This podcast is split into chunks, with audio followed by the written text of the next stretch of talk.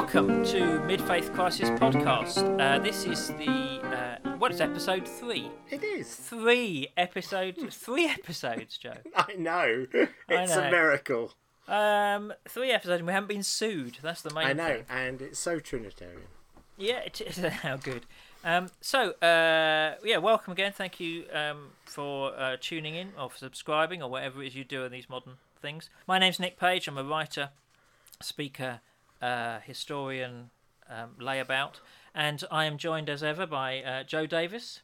Introduce yourself, Joe. Thank you. I'm a Baptist minister and a celebrant locally in the Worthing area.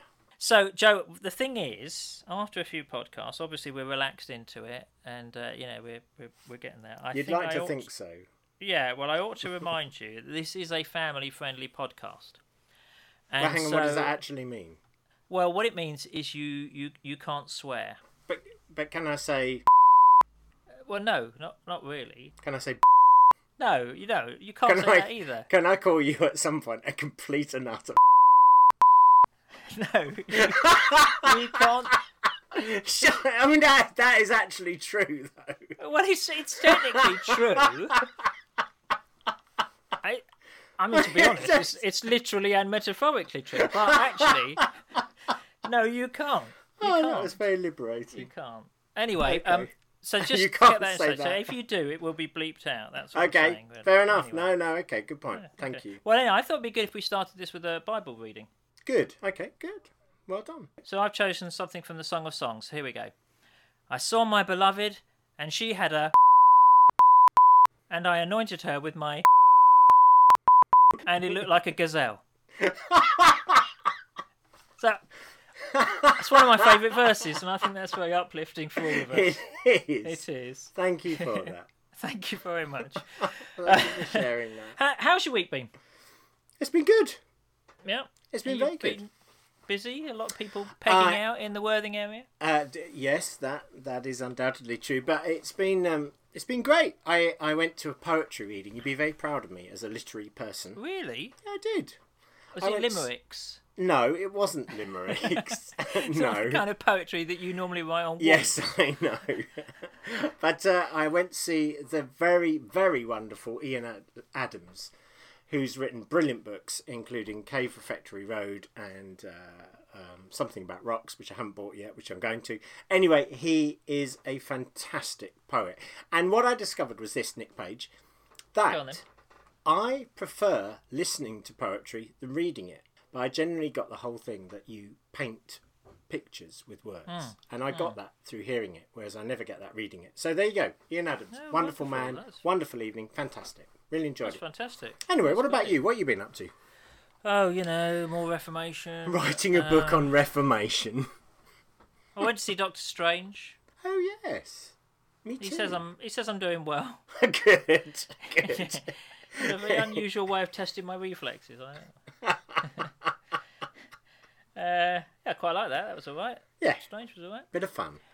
Uh, I went to church, sang a few songs, Did you? sang one of your sang one of your favourites. Oh, which one? Which one? there are so many to choose from. the uh, the the mathematically challenged one. Uh, was it the Godhead three and one? Oh, one That of one. my great favourites. The Godhead three in one. Father, Spirit, Son, the Lion and the Lamb. Hang about. That's five. But then they repeat, then they repeat it.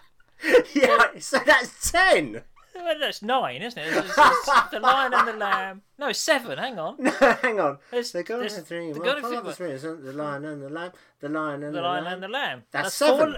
two la- two lions, two lambs, and the Godhead. And isn't that an instance of the laziest songwriting? I mean, I, I mean, I love that. I mean, who doesn't like rousing? How great is our God? We love mm, that yeah. sort of thing. Mm. But but that is the most ridiculous line. The Godhead three in one. I get that. Father, Spirit, Son. I almost understand what that means, but I really don't get how you throw in something that sounds biblical but has nothing to do with anything. yeah. The lion and the lamb. Well, it's, um, it's it's. I think it might have been the songwriter's favourite pub. I'm not sure.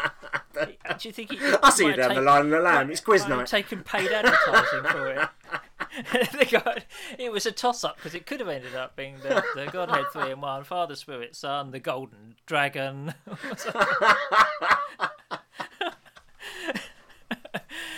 you know, the White Hart.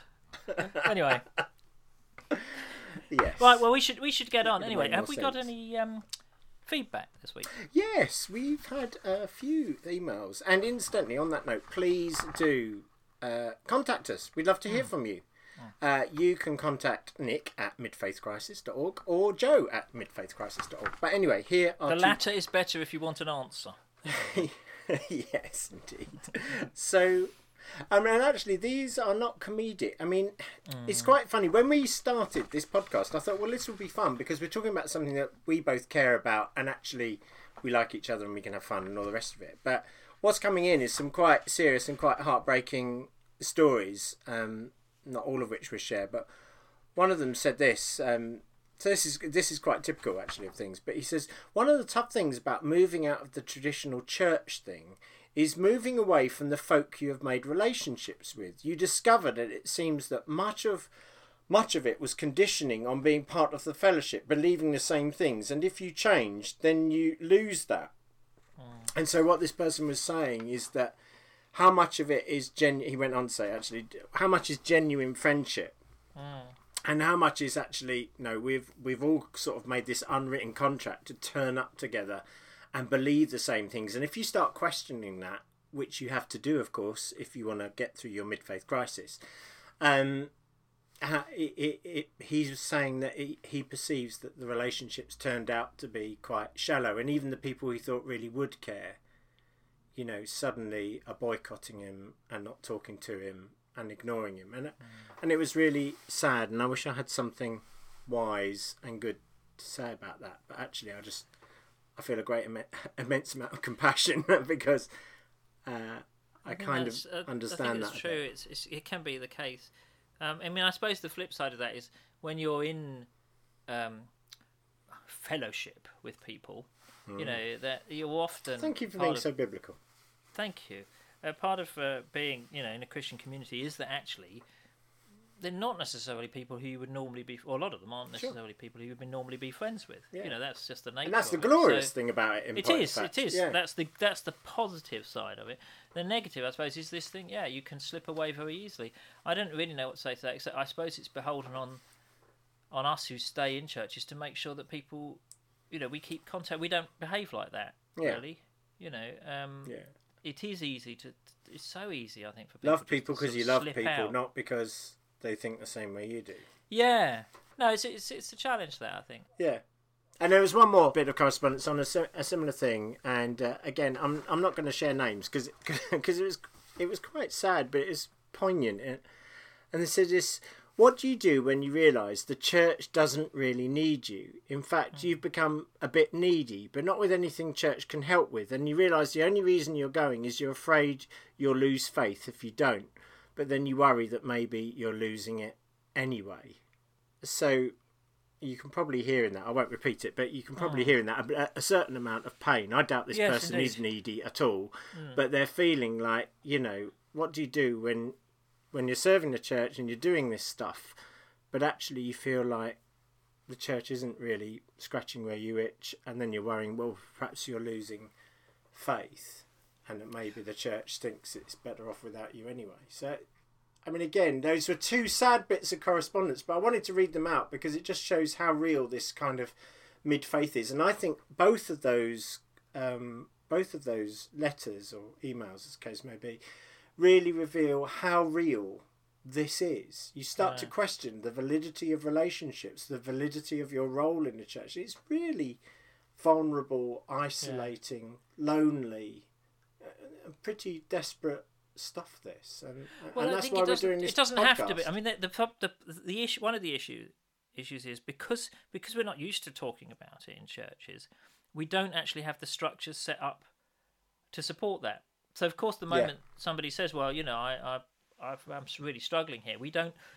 There's no there's no sort of group around them. I mean, I I meet with uh, occasionally with a group of guys just to talk sort of really honestly about where we're at, Yeah. and it's it's the most um, supportive and enriching sort of meeting really, and it's very unusual because you don't get that. Yeah, You know, yeah. It's not like a house group. I mean, I'm not saying house groups can't do this; they could do this, but I suspect that actually you you really do need some support structures in your life. I think a lot Yeah. of the time, as as blokes, we have a lot of mates, but we don't have many friends. We don't have people who you can really, or we don't feel that who you can really Yeah. be honest with. yeah, Um, sure. so I think that's really important to, to both offer that and to sort of um, encourage that depth. Uh, Yeah. w- within church. Sure. Well, I've anyway. That's uh, thank you. Do keep writing in, and actually, if you've Please got do, any yeah. reflections, if you've got any reflections on what you've just heard, any help, because as you can see, we're we're not much use Yeah, generally. Yeah, we need Uh, help. Yeah, so do do um do write in, please. That would be great. So I've got a letter here from another correspondent, and it's from uh, Mrs. Ethel Sadold person, who wrote in last time. It's lovely to have her writing in again lovely. isn't it? And she writes this. She says, "Dear Gardener's question time. I'm still wait. I'm still waiting to hear your advice about the strange growth on my dahlias. Also, attached, you can find a picture of an unusually shaped courgette which has appeared in my greenhouse. But no doubt you'll ignore that as well." Anyway, if you're not going to answer my gardening queries, then at least tell me what, if anything, we can do to address our narratives about God. He is, as we all know, a very old being with a beard, and I am made in his image. Yours, Ethel. Yours, Ethel Sadold person. Brackets, Mrs. So, um, Isn't that fantastic? Because that was exactly the subject I was going to address. really? It is. It's it's almost uncanny. Yeah, it is uncanny. So, our narratives of God. Yeah, so we're looking at the whole mid-faith crisis, uh, uh, and what I really, really want to suggest in this is that we need to become uh, far more atheistic Right. in our narratives of God, and we need to take very, very seriously indeed what Jesus said when he said, "Anyone who has seen me has seen the Father." And I think we probably, for most of us, in the lead up to our mid faith crisis, we haven't done enough of both of those things. But the truth is, you know, in this podcast, we are going to tread on some pretty sacred cows, I think, that people That's have. quite clever, actually. Is it? What, to tread on a sacred cow? I think. yes. That's virtually acrobatic. Well, you've got to be quite tall for a start. It does depend on the size of the cow. But seriously, I, I mean, I don't mean to be glib about it. And most of us have grown up in a system, those of us who have grown up with any sort of, you know, faith, church type background, in quite a, a sort of tight system of belief. Perhaps the necessary foundation, the number one building block, is we're going to have to rid ourselves of our notion of what God is. I think we've got to start with God. That word, God, that has so much baggage and is so loaded and means so many things to so many different people. Well, let, let, let me read you something here because I'm reading this book at the moment um, called The Christ Like God by John V. Taylor, who was a, a bishop actually some while back. And uh, it's, it's one of those books that it's quite hard for a bare a little brain like me. I have to read every sentence twice. But it opens it opens with this this um, paragraph. So listen to this. I'm amazed that so few religious people ever stop and think about God. The thought of him may often be in their minds, but they do not explore it. It does not grow, it's not allowed to change. His name may be on their lips, and a sense of his reality in their prayers, but giving God a thought, however devoutly or frequently, is not the same as thinking about him. Hmm. I, I thought that was brilliant because I, oh I think that's I absolutely need right. I think think about that. Yeah. well, yeah. Do you know? But it, what he's saying is we we talk about God and we Yeah. pray to God and we think we give him a thought. You know, we Yeah. acknowledge him, yeah. but actually thinking about him, what he really is, or who who he really is, what the nature of God is. Yes. I think that, that requires a lot of brain power. Yes. really.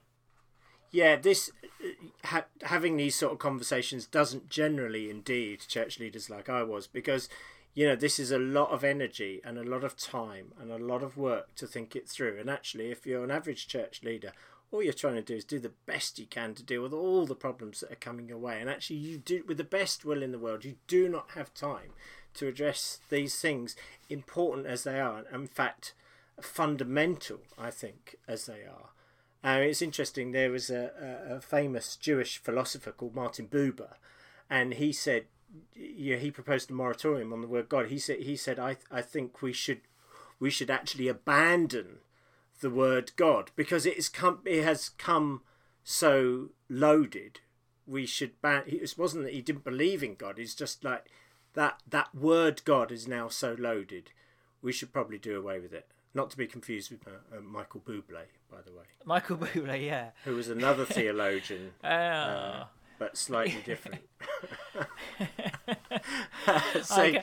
If I knew any Michael Bublé songs, I'd have burst into them. but I don't. I don't really. But know. the but the point is here, God has you know that term that word God, and and I am trying even in my speaking to to use that word less. I speak about the divine more because it has less association and less baggage, and and I completely agree with the Franciscan Richard Rohr, who says the common Christian understanding of God is pagan. It's Zeus. You know, we get this idea God somehow is God the Father, and he's powerful, and he sits far away in safety, judging us on earth. And that is in, in some sort of conscious or, or most of the time I think subconscious that is our functional view of who God is. He's a super being, he's an object, he's out there.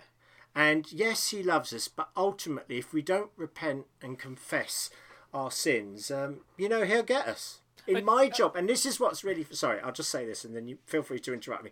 This is what's Well, I was trying frus- to. yeah, I know, but this is what's so frustrating in my job. I meet with people all the time and they say they're atheists.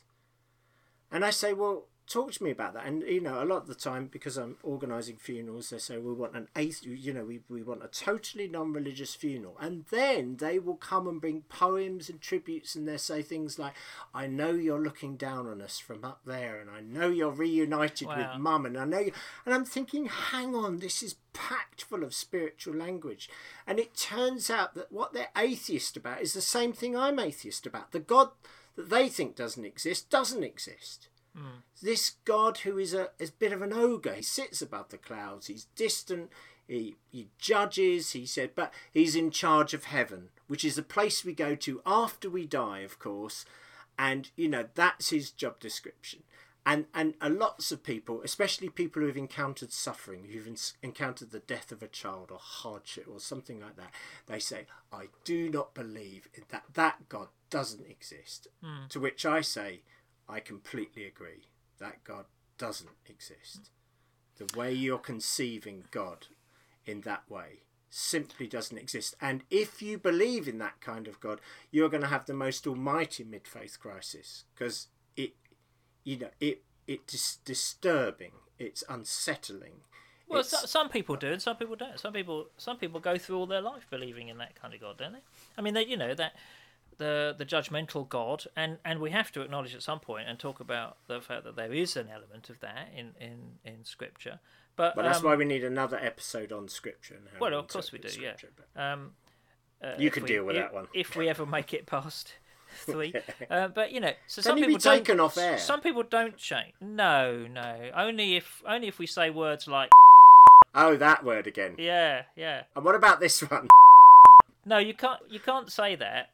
You can do it, but because we can't see it. But well, you can't say. Anyway, no. The thing is, some people, you know, they all- they they do believe in that the whole life, and maybe that's because they're okay with that. Maybe their theology acknowledges that, or maybe it's Ah. because, like that opening of the Taylor book, they're not really going to think about God. They're just going to sort of park him in a certain position, really. But and, and what I wanted to say was we've got to have metaphors. So you know, when you say, "Well, I don't want to talk about God. I don't want to use that word God. I want to use the word divine, the divine," which I think makes you sound a bit like a, you know, some kind of yogi of some kind. Do you do yoga?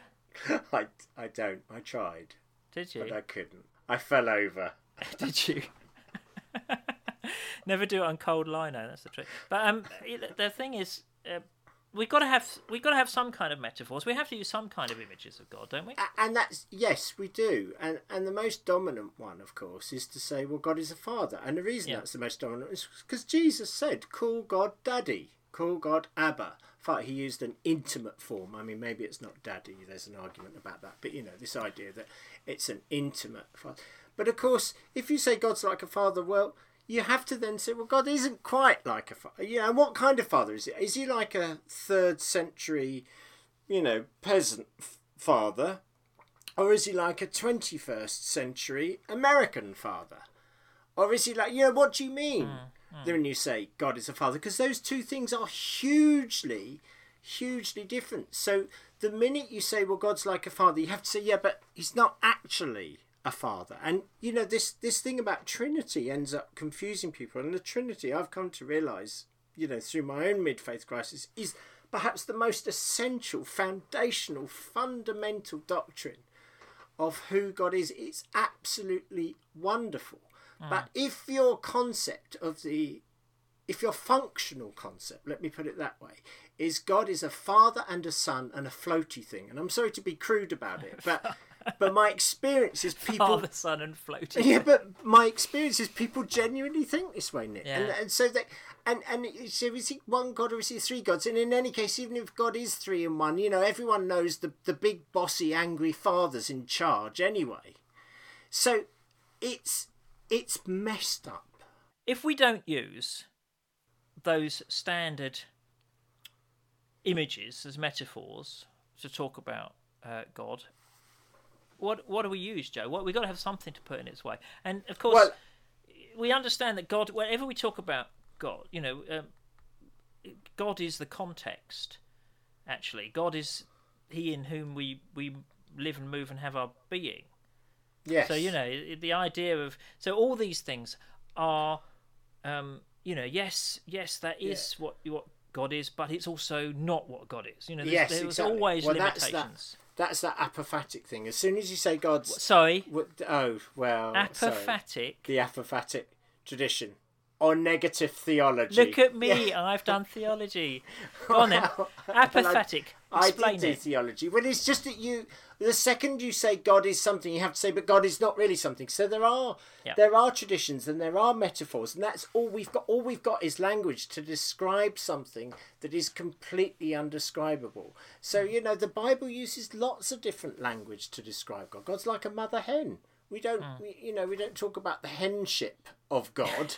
We, but we, we but- really should. but we probably should more. And so, so anyway, just to ground this, you know, the point I'm trying to make is we have to change our narratives of God. And if your dominant story, your dominant idea of who God is, God is some distant super being. You know, God lives in a universe far, far away, to use Star Wars theology, in a galaxy far, far away where Yeah. everything is just happening tickety boo.